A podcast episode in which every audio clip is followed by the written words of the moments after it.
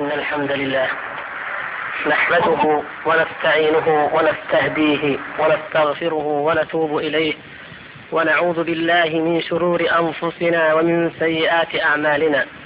من يهد الله فلا مضل له ومن يضلل فلا هادي له. وأشهد أن لا إله إلا الله وحده لا شريك له. وأشهد أن محمدا عبده ورسوله.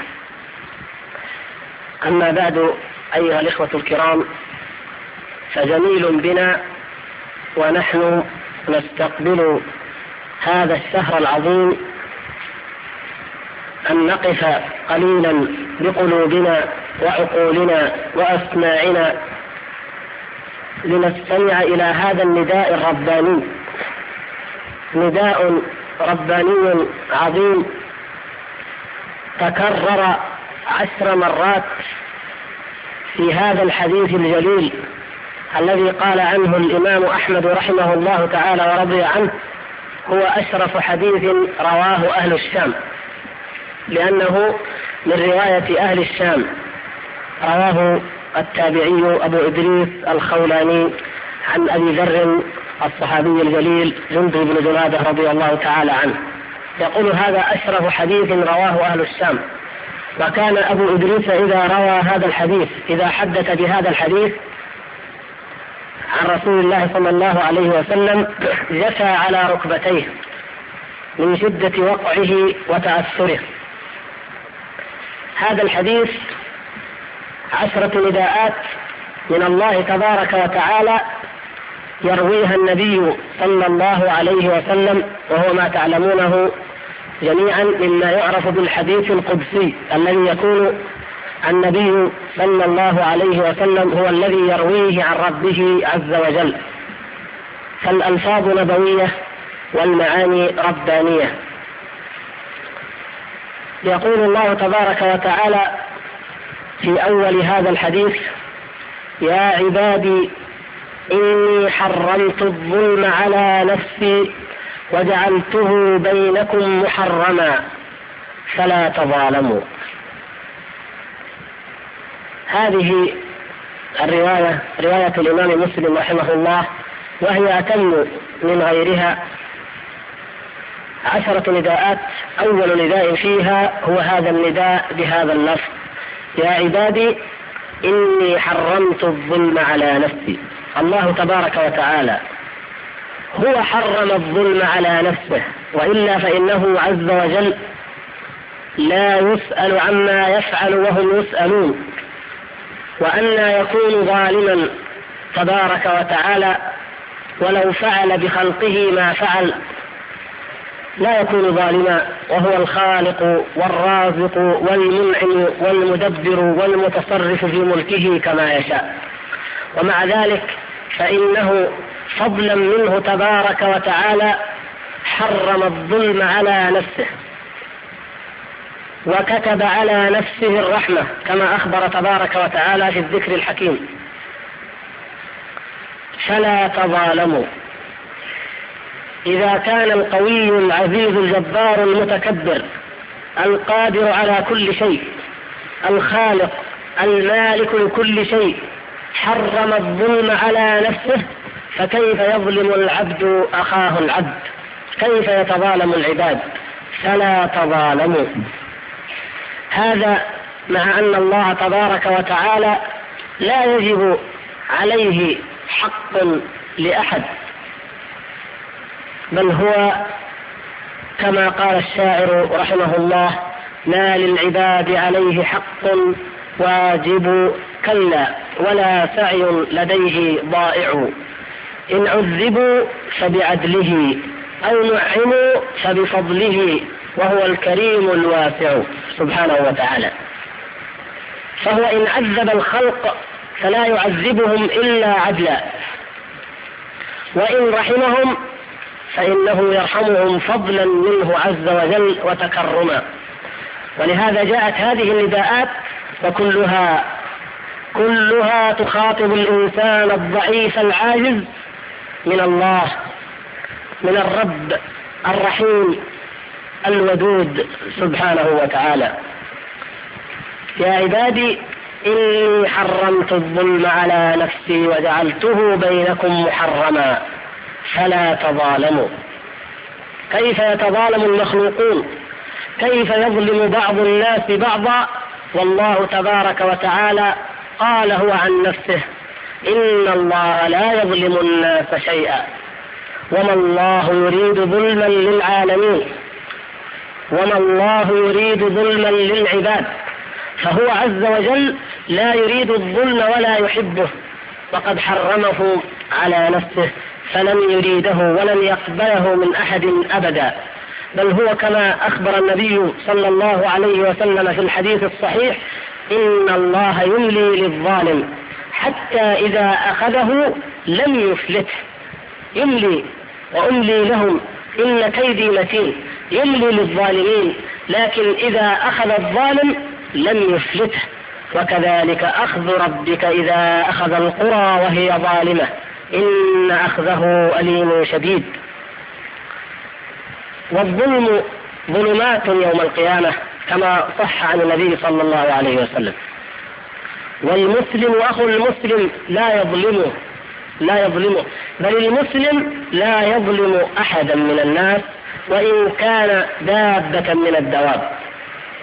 فوضع الشيء في غير موضعه هو الظلم وكل وضع للشيء في غير موضعه فالله تبارك وتعالى منزه عنه والعباد يجب عليهم أن يتركوا ذلك الظلم.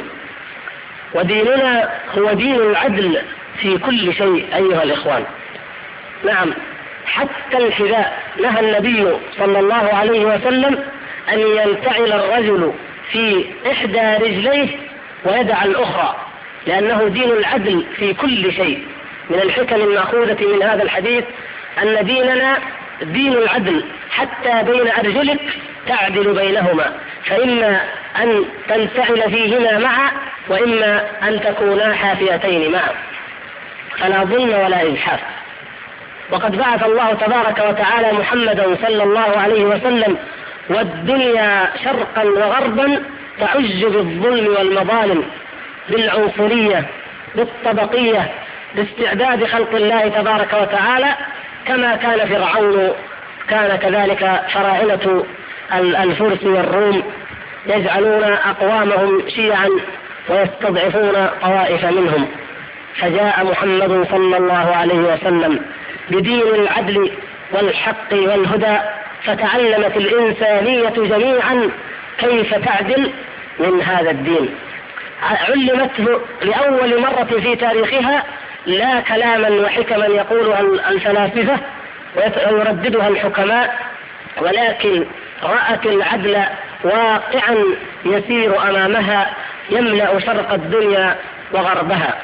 وذلك لأنهم عرفوا مما عرفوا مثل هذا النداء الرباني الكريم يا عبادي إني حرمت الظلم على نفسي وجعلته بينكم محرما فلا تظالموا.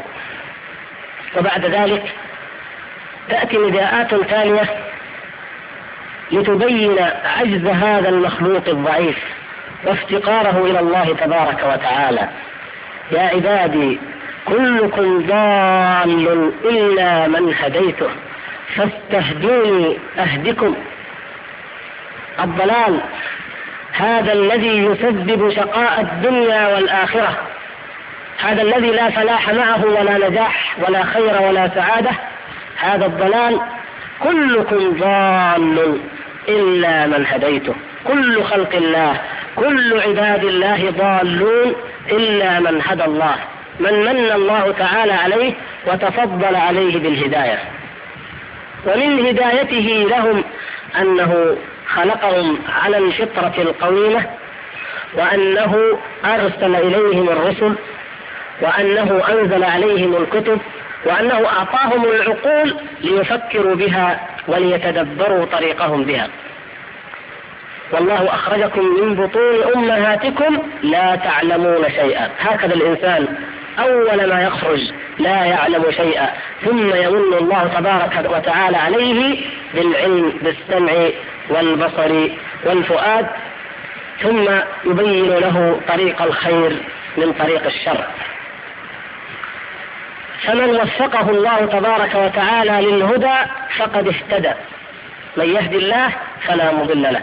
ولكن من خذله الله وحرم توفيق الله تبارك وتعالى للاهتداء إلى الطريق القوي إلى نفسه وعقله ورأيه وتدبيره فقد خاب وهلك.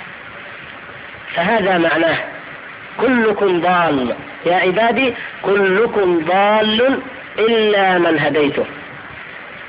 فمن لم يوفقه الله تبارك وتعالى لسلوك طريق الحق فإنه ضال ولا محالة. مهما بدت أمامه الحجج هو مولود على الفطرة وأمامه الحجج. والآيات البينات الآيات المقروءة في كتاب الله الآيات المنظورة في صفحات الكون الآيات المرئية أيضا من آثار الغابرين السابقين كلها أمام عينيه ولكنه إذا خذله الله ولم يوفقه لا يؤمن ولا يعرف طريق الحق أبدا. فإذا كلنا ضال إلا من هدى الله. فماذا ينبغي لنا أن نفعل؟ فاستهدوني أهدكم. نطلب الهداية من الله تبارك وتعالى آناء الليل وآناء النهار.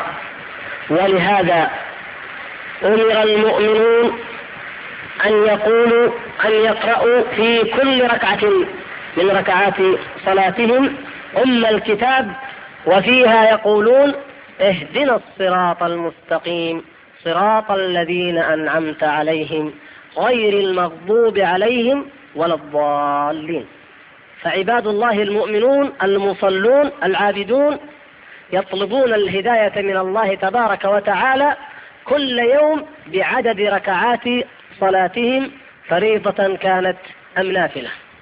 لأنهم إن لم يهدهم الله تبارك وتعالى ضلوا إما ذات اليمين وإما ذات الشمال إما ضلال المغضوب عليهم الذين رأوا الآيات البينات وعرفوا الحق ولكنهم أعرضوا عنه ولم يتبعوه وإما ضلال الضالين الذين عبدوا الله تبارك وتعالى على جهل فلم يتبعوا ما أنزل الله وما شرع بل عبدوه بالبدع لا بما شرع.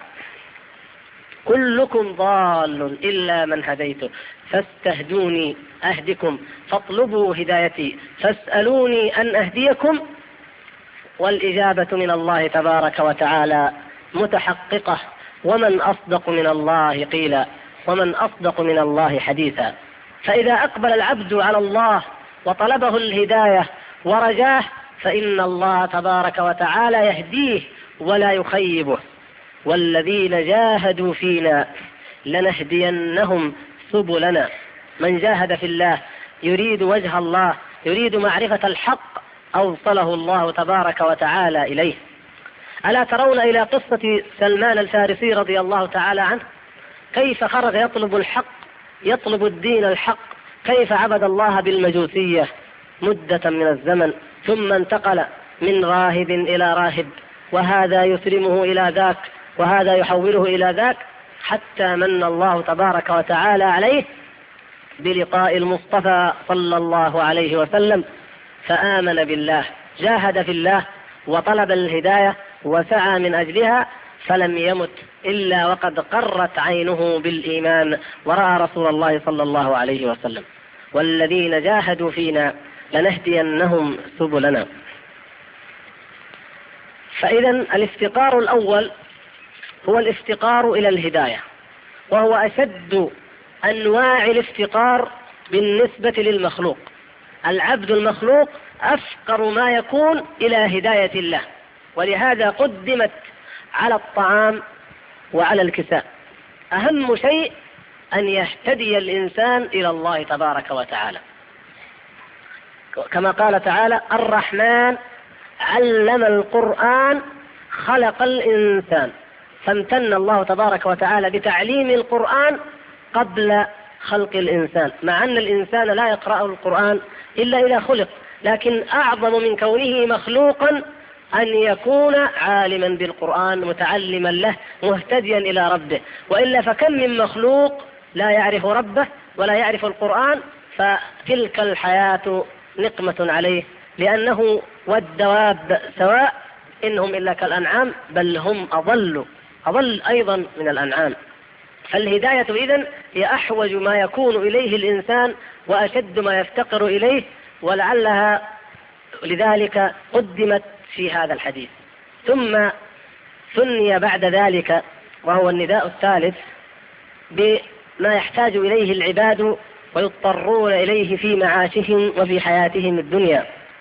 يا عبادي كلكم جائع إلا من أطعمته. فاستطعموني أطعمكم. نعم. فابتغوا عند الله الرزق. الناس أيها الإخوة الكرام يعلقون طلب الرزق بالأسباب.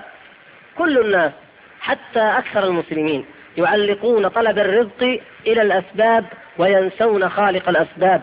وينسون الرزاق ذا القوة المتين الذي تكفل لأنه ما من دابة في الأرض إلا على الله رزقها ويعلم مستقرها ومستودعها.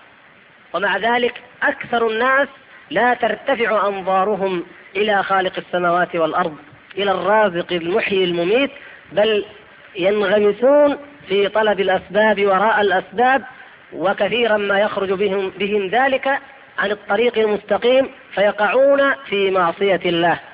يبتغون رزق الله وفضل الله بمعصيته ظنا منهم وجهلا جهلا وظنا أنهم بذلك ينالون فضل الله وينالون رزق الله تبارك وتعالى.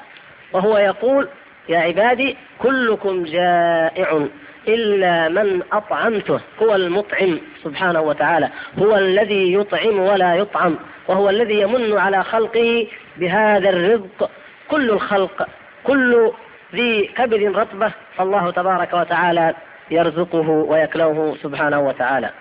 إلا من أطعمته فاستطعموني أطعمكم أطلبوا الرزق مني وحدي. من طلب الرزق من الله تبارك وتعالى وحده لا شريك له كفي مؤونة الرزق مع العز مع عزة ومع تعفف وترفع لا يجده أبدا من طلب الرزق من البشر أو من الأسباب المخلوقة مقطوعا عن الله تبارك وتعالى. فثنى بطلب الرزق والإطعام بعد طلب الهداية. ثم ثلث بأمر ضروري آخر مما يحتاج إليه الناس وقليل من الناس من يفكر فيه أو من يعرف نعمة الله تبارك وتعالى ومنته علينا به. يا عبادي كلكم عار إلا من كسوته فاستكسوني أكسكم. كثير من الناس لا يفطنون ولا يتنبهون إلى نعمة الكساء لأنها مما يتبلد الإحساس لكثرته ولعموم الفائدة منه ولوفرته إلا من عانى ومن ذاق عدم اللباس. ومن ذاق ذلك عرف نعمة الله تبارك وتعالى على العالمين بأن أنزل إلينا هذا اللباس وتفضل علينا به. كلكم عار الله تبارك وتعالى يذكرنا بنعمه وهاتين وهاتان النعمتان نعمة الطعام ونعمة اللباس هما النعمتان المشاهدتان الملموستان يوميا في حياة الإنسان. فكل إنسان في أي بيئة كان وفي أي مستوى كان من الحياة لا بد أنه كل يوم وليلة يأكل ويشرب ولا بد أنه يلبس. فهاتان نعمتان ملازمتان للإنسان أينما وجد. فكان ينبغي إذا أن يلازم الإنسان تقوى الله وطاعة الله وعبادة الله أينما وجد ومهما كانت حالته الاجتماعية والمعيشية. ثم يقول تعالى في هذا الحديث يا عبادي إنكم تخطئون بالليل والنهار. وأنا أغفر الذنوب جميعا. فاستغفروني أغفر لكم. هذه حقيقة حقيقة لا مناص لأي إنسان أن يفر منها أو أن يكابر أو أن ينكر. نخطئ نحن العباد نخطئ بالليل والنهار. كل بني آدم خطاء. القلب يخطئ بالخطرات والأفكار والوساوس الرديئة والأماني الكاذبة. والعين تخطئ بالنظر بفضول النظر بالنظر المحرم بما من شأنه أن يدخل إلى القلب داء قد لا يشفى منه أبدا. واللسان يخطئ ومن الذي يمر عليه يوم ولا يخطئ بلسانه؟ إما بغيبة أو نميمة أو بكلمة لا حق له أن يقولها. إذا ابن آدم خطاء. الأذن تخطئ فكم تسمع من حرام؟ إما أن تسمع حراما فتستلذ به وإما أن تسمع منكرا فلا تنكر. فالخطأ ملازم لابن آدم. ولو لم يكن من خطأ ابن آدم إلا أنه غافل عن هذه النعم فهو يغفل عن ذكر الله تبارك وتعالى مع أن نعم الله متلبسة به أو متلبس بها ليل نهار. فلهذا أمرنا أن نستغفر الله تبارك وتعالى. والرسول صلى الله عليه وسلم ضرب لنا في ذلك المثل الأعلى. فقد كان صلى الله عليه وسلم يستغفر الله في في اليوم مئة مرة أو أكثر من مئة مرة. بل كان صلى الله عليه وسلم ربما استغفر في المجلس الواحد أكثر من سبعين مرة.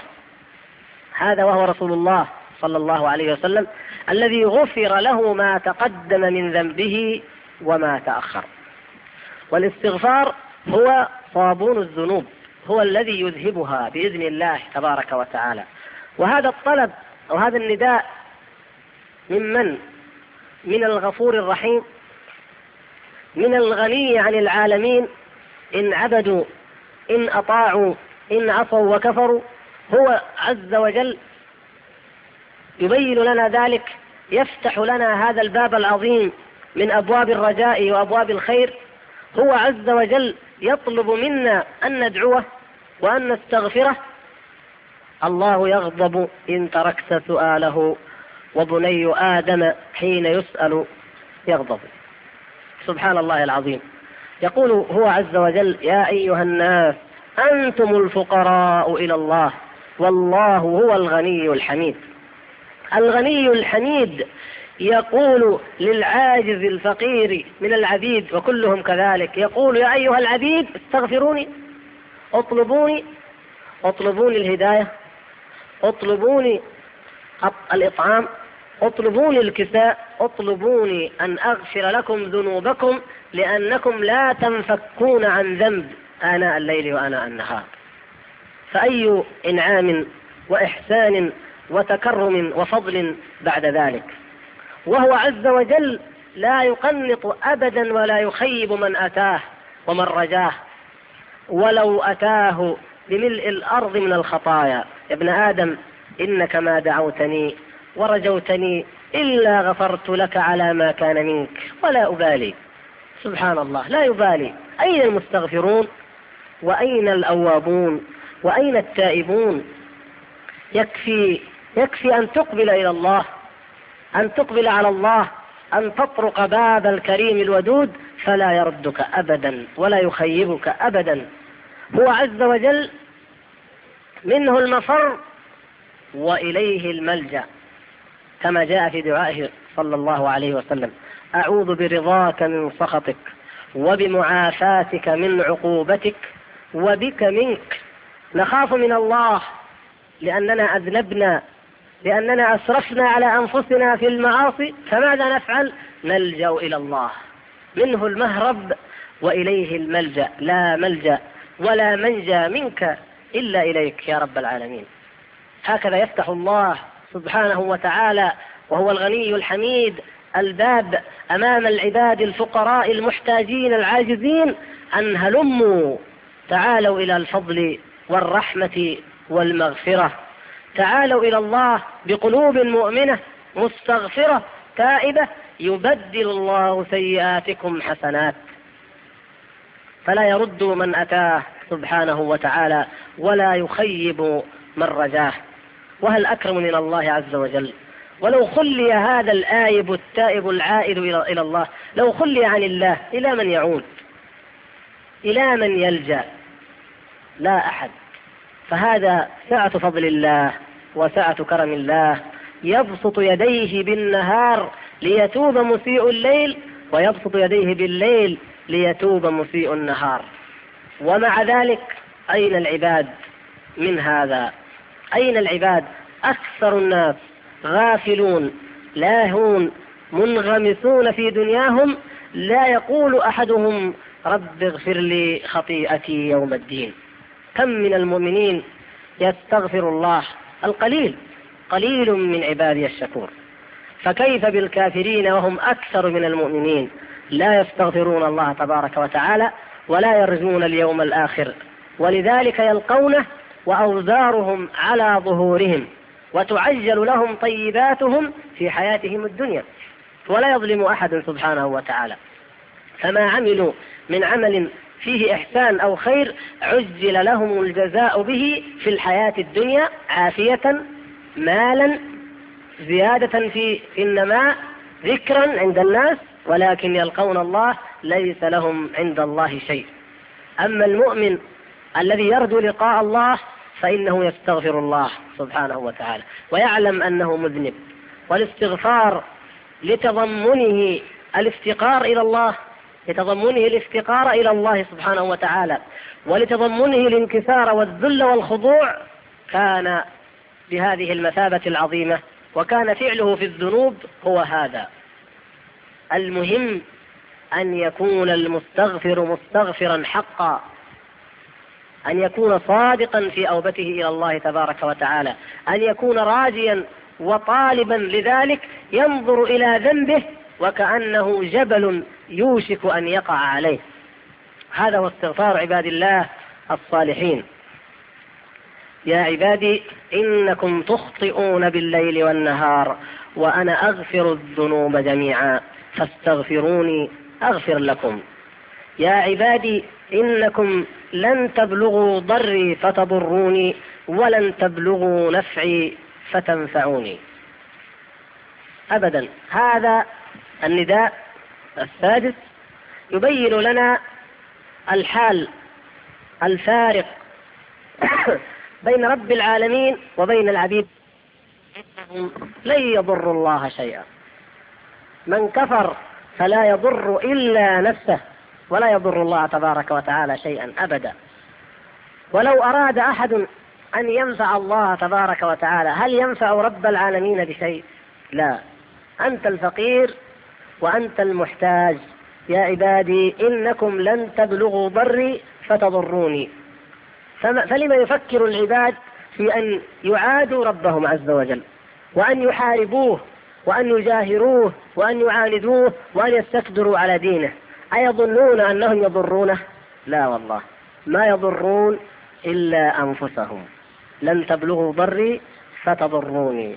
ولن تبلغوا نفعي فتنفعوني. لو أن الأمر أيضا أمر منفعة أو لو أن أحدا ظن بعقله القاصر وذهنه الكليل أنه قد ينفع الله فإنه لن ينفع الله تبارك وتعالى بشيء. فهو الغني الحميد والعباد هم الفقراء إليه سبحانه وتعالى. ثم وضح ذلك وجلاه وبينه فيما بعد فقال يا عبادي لو أن أولكم وآخركم وإنسكم وجنكم كانوا على أتقى قلب رجل واحد منكم ما زاد ذلك في ملكي شيئا. سبحان الله. لو أن هؤلاء جميعا الأولين والآخرين الإنس والجن كانوا على أتقى قلب رجل واحد أتقى الأتقياء ولا أتقى من رسول الله صلى الله عليه وسلم. فلو أن الناس جميعا كانوا على أتقى قلب رجل كلهم جميعا ما زاد ذلك في ملك الله تبارك وتعالى شيئا أبدا.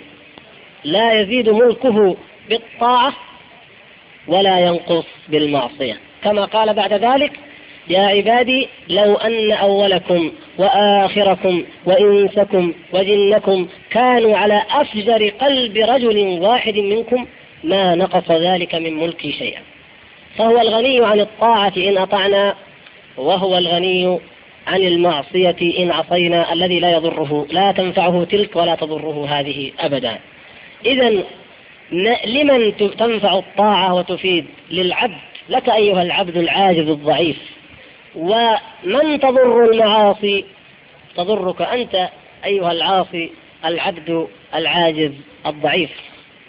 فإذا تدبر الإنسان هذه المعاني وعرف ذلك علم مقدار جنايته على نفسه حين يعصي ربه عز وجل. وعلم أنه فرط في حق نفسه وفرط في حق ربه تبارك وتعالى لما جاهره وحاربه وتنكب طريق هداه وهو لن يضر إلا نفسه وربه تبارك وتعالى غني عنه. ثم أخبر الله تبارك وتعالى بعد ذلك بما يدل على مطلق الغنى الغنى المطلق الذي لا يحده حد والعطاء الواسع. فقال يا عبادي لو أن أولكم وآخركم وإنسكم وجنكم قاموا في صعيد واحد فسألوني فأعطيت كل إنسان منهم مسألته ما نقص ذلك من ملكي شيئا. إلا كما ينقص المخيط إذا أدخل البحر. لو وقف الناس جميعا الأولين والآخرين الثقلين الجن والإنس في صعيد واحد في أرض منبسطة ممتدة واحدة وكل منهم سأل الله ما يشاء ودعاه كما يريد وأعطاه الله تبارك وتعالى ما ما طلب لم ينقص ذلك المعطى للمخلوقين جميعا من ملك الله إلا كما ينقص المخيط إذا أدخل البحر. وكم يأخذ المخيط من البحر؟ كم يأخذ بالنسبة إلى ذلك البحر؟ كم؟ هو كما قال عز وجل كما في رواية المسند عطائي كلام وعذابي كلام. عطاء الله تعالى كلام وعذابه كلام. أي كن أقول للشيء كن فيكون. فماذا ينقص من خزائن الله تبارك وتعالى؟ وهو الذي يقول للشيء كن فيكون. فمهما طلب العبد ومهما رجا ومهما مهما ظن أنه عم أو ألح أو أكثر فإن ذلك إذا إن أعطي له لا يكون بالنسبة لملك الله الواسع العظيم أي شيء على الإطلاق. كما أنه لا يكون علم المخلوقين بالنسبة إلى علم الله تبارك وتعالى إلا كهذه النسبة. كما ضرب الخضر عليه السلام لموسى عليه السلام ذلك حين قال ما مثل علمي وعلمك في علم الله تبارك وتعالى إلا مثل ذلك مثل ما أخذ ذلك الطائر من البحر وكم أخذ من البحر. فهذا هو العليم علمه كذلك وملكه كذلك وغناه كذلك سبحانه وتعالى. ثم يقول عز وجل يا عبادي إنما هي أعمالكم أحصيها لكم ثم أوفيكم إياها. هذه هذا النداء العاشر الخاتمة المهمة التي يجب أن ينتبه لها كل المخلوقين. يا عبادي إنما هي أعمالكم أحصيها لكم ثم أوفيكم إياها. فمن وجد خيرا فليحمد الله. الفضل لمن؟ الفضل لله لأنه هو الذي هداه وأنعم عليه وغفر له واجتباه ووفقه لطريق الخير. ومن وجد غير ذلك فلا يلومن إلا نفسه لأن الحجة قد قامت عليه ولأن الإعذار قد أتاه والنذير قد جاءه أيا كان هذا النذير. فقد جاءه النذير وقد رأى الآيات البينات وما ما عصى إلا على بينة وإلا على علم فلا يلومن إلا نفسه. اللوم حينئذ يتوجه إلى ذلك العبد إلى نفسه الأمارة بالسوء وليس إلى الله سبحانه وتعالى وليس إلى المقادير كما يفعل ذلك الكفار. غلبت علينا شقوتنا ربنا غلبت علينا شقوتنا ربنا أخرجنا منها ربنا العلل هذه والأعذار لا تنفع حينئذ وإنما يوجهون اللوم إلى أنفسهم ويلومونها. ولهذا قال من قال من السلف والله لا أجتهدن يعني في طاعة الله والله لا أجتهدن ثم لا أجتهدن فإن كان الذي نرجو فالحمد لله وإن كان غير ذلك قلت قد اجتهدت ولم قد فعلت ولم ينفع ذلك. ولا نقول ربنا أخرجنا منها نعمل صالحا. نعم كان السلف الصالح رضوان الله تعالى عليهم يعلمون هذه الحقيقة. ولهذا اجتهدوا وبذلوا جهدهم كله واستفرغوا أوقاتهم وأعمالهم وقواهم وطاقاتهم في معصية في رضا الله سبحانه وتعالى وفي طاعته وفي اجتناب معصية الله سبحانه وتعالى فكانوا هم العباد حقا. فهذا الحديث أيها الإخوة الكرام قد سقناه وشرحناه شرحا موجزا راجين من الله سبحانه وتعالى أن يمن علينا وعليكم بالإيمان وبالتقوى. وبالتدبر لهذا الحديث ولأمثاله مما خاطبنا الله تبارك وتعالى به في القرآن الكريم أو في السنة النبوية وما خاطبنا به رسول الله صلى الله عليه وسلم مما فيه حياة قلوبنا وسعادتنا في الدنيا والآخرة وفيه الخير والنجاح والفلاح لنا في هذه الحياة وفي الحياة التي نرجوها عند الله تبارك وتعالى. فنسأل الله سبحانه وتعالى أن يمن علينا جميعا بتدبر آياته وكلامه والوقوف عند حدوده والعمل لما يرضيه. إنه جواد كريم. ونستغل ما بقي من الوقت وهو قليل في الإجابة على الأسئلة بإذن الله.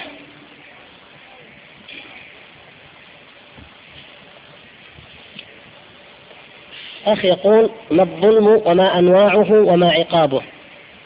الظلم أنواع. الأول ظلم العبد ربه عز وجل بأن يشرك مع الله إلها آخر.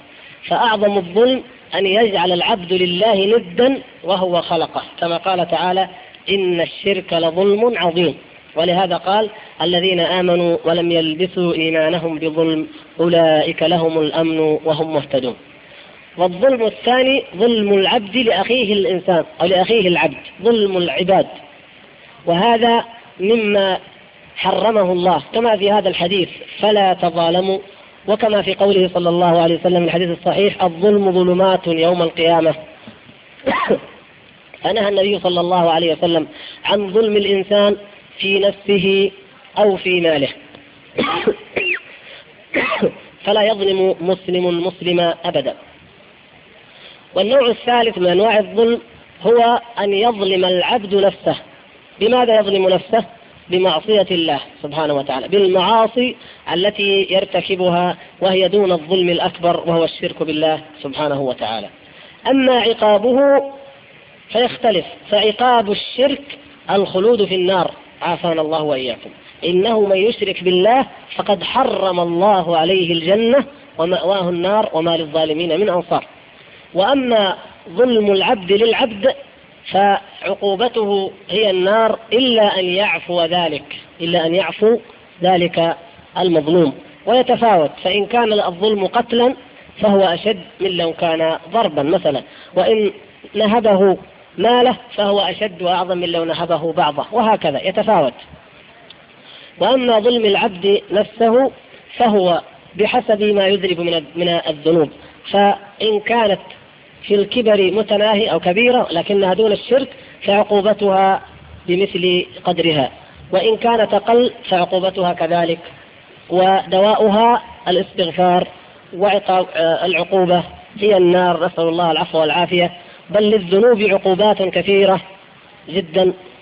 وأنبه إخواني إلى ما ذكره الحافظ الإمام ابن القيم رحمه الله تعالى في الجواب الكافي من أضرار الذنوب ومن عقوباتها عافانا الله وإياكم منها.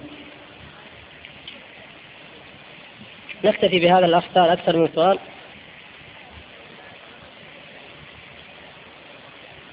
يقول الأخ لقد ألقيت محاضرة هنا بعنوان الإيمان بالقضاء والقدر ثم أتيت بالحديث الذي دار بين أبي الأسود الدؤلي وأحد الصحابة.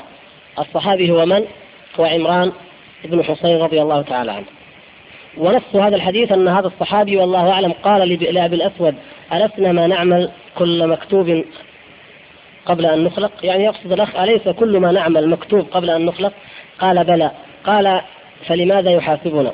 هو قال له لما قال بلى قد كتب. قال أي فيعذبهم على ما كتب؟ قال نعم. قال ألا يعد أو ألا يكون ذلك ظلما الصحابي رضي الله تعالى عنه يقول للتابعي ألا يكون ذلك ظلما ظلم من الله يكتب عليهم الذنوب ثم يحاسبهم عليها. يقول أبو الأسد ففزعت فزعا شديدا وقلت لا يسأل عما يفعل وهم يسألون. له الخلق كله وله الأمر كله. فرضي وسر عمران رضي الله تعالى عنه وقال إنما سألتك لأحذر عقلك. أي, أي لأختبر عقلك. ثم حدث أنه كان جالسا عند النبي صلى الله عليه وسلم وأنه أتاه رجل فسأله عن هذه القضية هل ما نعمل؟ قال يا رسول الله أرأيت ما نعمل؟ أهو فيما نستقبل من أمرنا؟ أم في أمر قد قضي وكتب؟ قال في أمر قد قضي وكتب. قال أفلا نترك العمل؟ أندع العمل ونتكل على ما كتب؟ قال لا اعملوا فكل ميسر لما خلق له فمن كان من أهل السعادة فهو ميسر لعمل أهل السعادة ومن كان من أهل الشقاوة فهو ميسر لعمل أهل الشقاوة والحساب يكون على ما اختار العبد وعمل إن كان خيرا وإن كان شرا.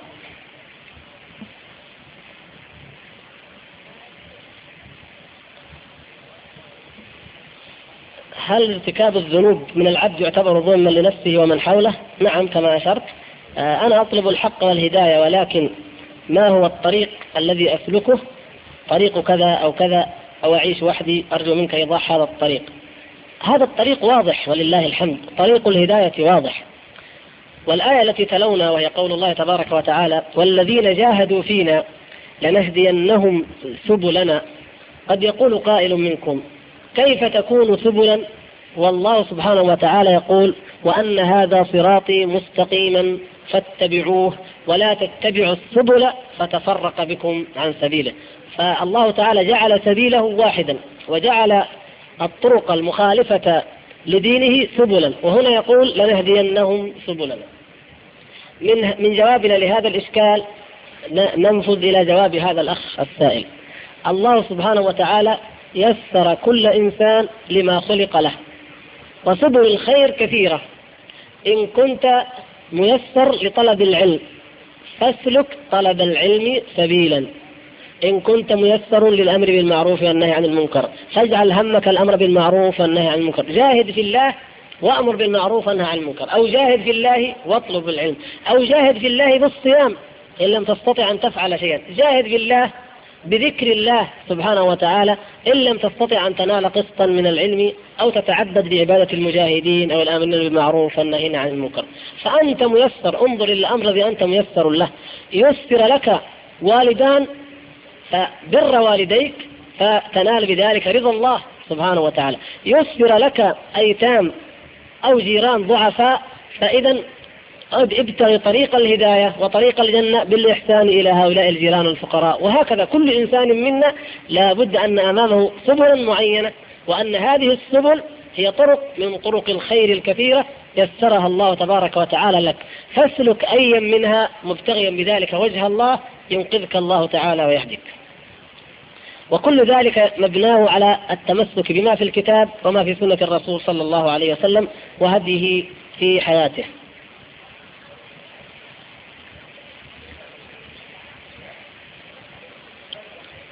الإشكال هو أن آه، السبيل سبيل الله واحد أي طريقه المستقيم واحد.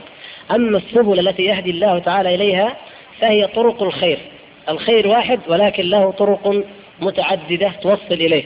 هذا يدخل الجنة من طريق الجهاد وهذا من طريق العلم وهذا من طريق الأمر المعروف وهذا من طريق الصدقة وهذا من طريق الذكر مع أن الكل على الصراط المستقيم الذي هو سبيل واحد.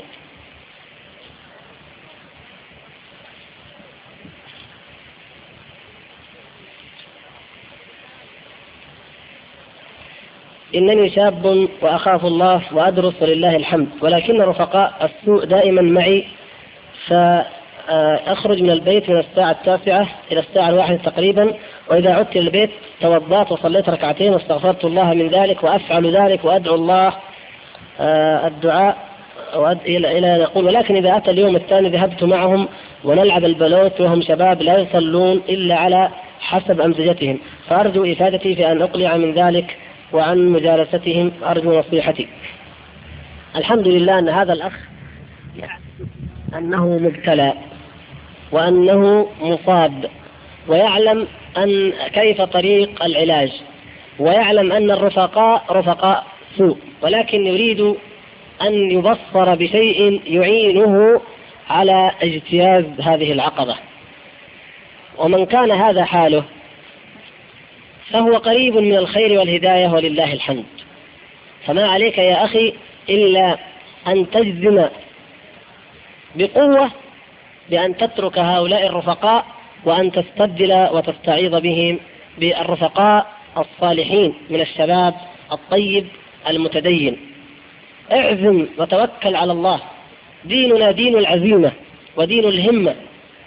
والذي لا يريد سلعة الله الغالية وهي الجنة هو الذي تكون همته سافلة. أما من أراد هذه السلعة الغالية فلا بد أن تكون همته عالية. والهمة العالية يجب أن تدفعك إلى أن تقاطع هؤلاء الناس وأن تنخرط في صفوف أهل الخير وتجالسهم وتحضر لهم ومعهم فإذا فعلت ذلك فقد استعنت على نفسك بأعوان خير بدلا من أن تستعين أو يستعين الشيطان على نفسك وعليك بأعوان السوء. فهذا أول ما يجب أن تقلع عن مجالسة هؤلاء. ثم تقبل على الله تبارك وتعالى وتتذكر وتتفكر الموت والآخرة وما أعد الله تعالى لمن أطاعه واتقاه من النعيم وما أعد لمن عصاه من الجحيم فلعل ذلك يكون زاجرا لك. ونسأل الله أن يثبتنا وإياك على الحق وأن يصرف عنا طرق الشر. إنه سميع مجيب. أخ آخر يقول أفيدكم يا شيخ أنني واقع في ظلم نفسي حيث أنني مستمر في معصية وهي شرب الدخان وكلما حاولت أن أدعه أجد فيه صعوبة. وأنا أخشى أن يبلغني الله رمضان ولم أترك هذه المعصية. هذه نفس المشكلة. القضية يا إخوان قضية همة. المؤمن يكون ذا همة. ولا تغلبه شهوته لا تغلبه نفسه وشيطانه بل يكون هو الغالب لها. رحم الله ورضي رضي الله عن الصحابة ورحم الله التابعين والسلف الذين كانوا يتنافسون. كان أبو مسلم الخولاني كان يقوم الليل فكان يضرب على ركبته إذا تعب ويقول قومي فلا يعلمن أصحاب محمد أنهم تركوا بعدهم رجالا. همم كانوا يريدون أن ينافسوا في الخير أن يتنافسوا في الخير مع أنهم يعلمون أنهم لن يبلغوا منزلة الصحابة الكرام. ولكن يجب أن تكون همة المؤمن عالية. إذا كان الدخان يغلبك والأصحاب يغلبونك ما الذي تريد أن تغلب؟ ما الذي تريد أن تهزم أنت؟ ولماذا هزمت الأمة الإسلامية؟ ولماذا غلبنا أضعف وأحقر وأذل خلق الله وهم اليهود وأشباه اليهود؟ إلا لما أصبحت هممنا بهذا المستوى. فمعذرة إلى إلى هذا الأخ وإلى وإلينا جميعا وكلنا نحتاج إلى تقوية الهمة. يجب أن تكون الهمة عالية وقوية. يجب أن أن يكون الإنسان منا حريصا على اغتنام هذه الفرصة العظيمة. أن الرحمن الرحيم يقول يا عبادي إنكم تخطئون بالليل والنهار وأنا أغفر الذنوب جميعا. فاستغفروني أغفر لكم. أين نحن من هذا النداء؟ ومن إجابة هذا النداء أين نحن من باب التوبة المفتوح ليلا ونهارا؟ يجب أن نستعين بالله وأن نتوكل على الله ولا نعجز وأن تكون لدينا همة لنزجر أنفسنا عما حرم الله تبارك وتعالى.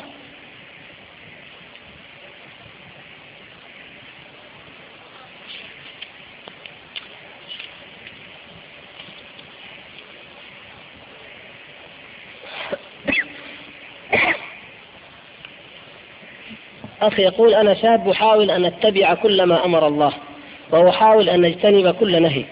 ولكني أجد قسوة في قلبي فما هي أسباب هذه القسوة؟ وما هي طرق ترقيق القلب؟ وهل أؤاخذ على هذا؟ نحن يا إخوان كلنا ذلك الرجل ونسأل الله سبحانه وتعالى أن يمن علينا بإيمان نجد حلاوته في قلوبنا وأن يبصرنا في ديننا وأن يعيننا على أنفسنا. فهذا الأخ نحمد الله أن مثل هذه الأسئلة لا يكاد تأتي محاضرة إلا ويأتي أمثال هذه الأسئلة. الذي يسأل كيف أتوب والذي يسأل كيف ألين قلبي والذي يسأل كيف أقلع عما حرم الله. هذه ولله الحمد من بشائر الخير ومن علامات الخير وأن الشباب في رجعة وفي أوبة إلى الله تبارك وتعالى. والذي يحب أن أقوله أيها الإخوة أن الطريق شاق وطويل. طريق طويل. لو أن الأمر علاج مؤقت أو علاج معين يأخذه العبد فيلين قلبه لسبق إليه أصحاب النبي صلى الله عليه وسلم في في يوم واحد في لحظة واحدة ولانت قلوبهم ولكنها جهاد مستمر. يلين قلبك اليوم ويقسو غدا. ترغب اليوم عن الدنيا وترغب في الآخرة وإذا بك في غد تكون بالعكس. تغلب نفسك الليلة فتطيع ربك عز وجل وإذا بك في غد مهزوم تقودك نفسك كما تشاء. هكذا جعل الله العبد سبحان الله. هكذا. لكي يظل العبد المؤمن في جهاد مستمر. قال بعض السلف جاهدت نفسي أربعين سنة حتى استقامت. فبلغت بعضهم فقال طوبى له. أو قد استقامت؟ ما زلت أجاهدها ولم تستقم. ما استقامت؟ بعد أربعين سنة. في أفضل جيل وفي أفضل بيئة فكيف بنا نحن اليوم في عصر الشهوات والمغريات؟ فمن أعظم أسباب قسوة القلب طول الأمد عن ذكر الله وعن تقوى الله وعن مجالس وحلق الذكر حلق الذكر والخير وعدم التفكر في ملكوت السماوات والأرض والتفكر في الموت. وهذا التفكر قد يتفكر الإنسان ولكن أيضا يتبلد إحساسه ويصبح تفكير تفكيره كأنه أمر عادي لا يثير. ولهذا يجب بل ينبغي للإنسان أن يجدد وأن ينوع من أنواع الذكرى وأن يحرص كل الحرص على أن يتعاهد قلبه ويتعاهد إيمانه. فإن الإيمان يخلق في في جوف أحدنا كما يخلق الثوب كما أخبر بذلك النبي صلى الله عليه وسلم. يعني يبلى يبلى ويتلاشى ويضمحل فلا بد أن نتعاهد إيماننا وأن نجدد إيماننا. قراءة القرآن وتدبره والعمل به هي من أعظم ما يقرب إلى ذلك إن لم تكن هي الأعظم. لأن الإنسان إذا قرأ كلام رب العالمين سبحانه وتعالى فيه الشفاء يجد فيه الشفاء والهدى والحق والمواعظ والحث على التفكر وعلى التدبر. ومع ذلك أيضا يدعو الإنسان ربه عز وجل يدعو الله كما في كما سمعنا في هذا الحديث كلكم ضال إلا من هديته فاستهدوني أهدكم. ندعو الله أن يمن علينا بالإيمان وأن يمن علينا بالهداية وأن تلين قلوبنا لذكر الله والله سبحانه وتعالى لا يخيب من دعاه.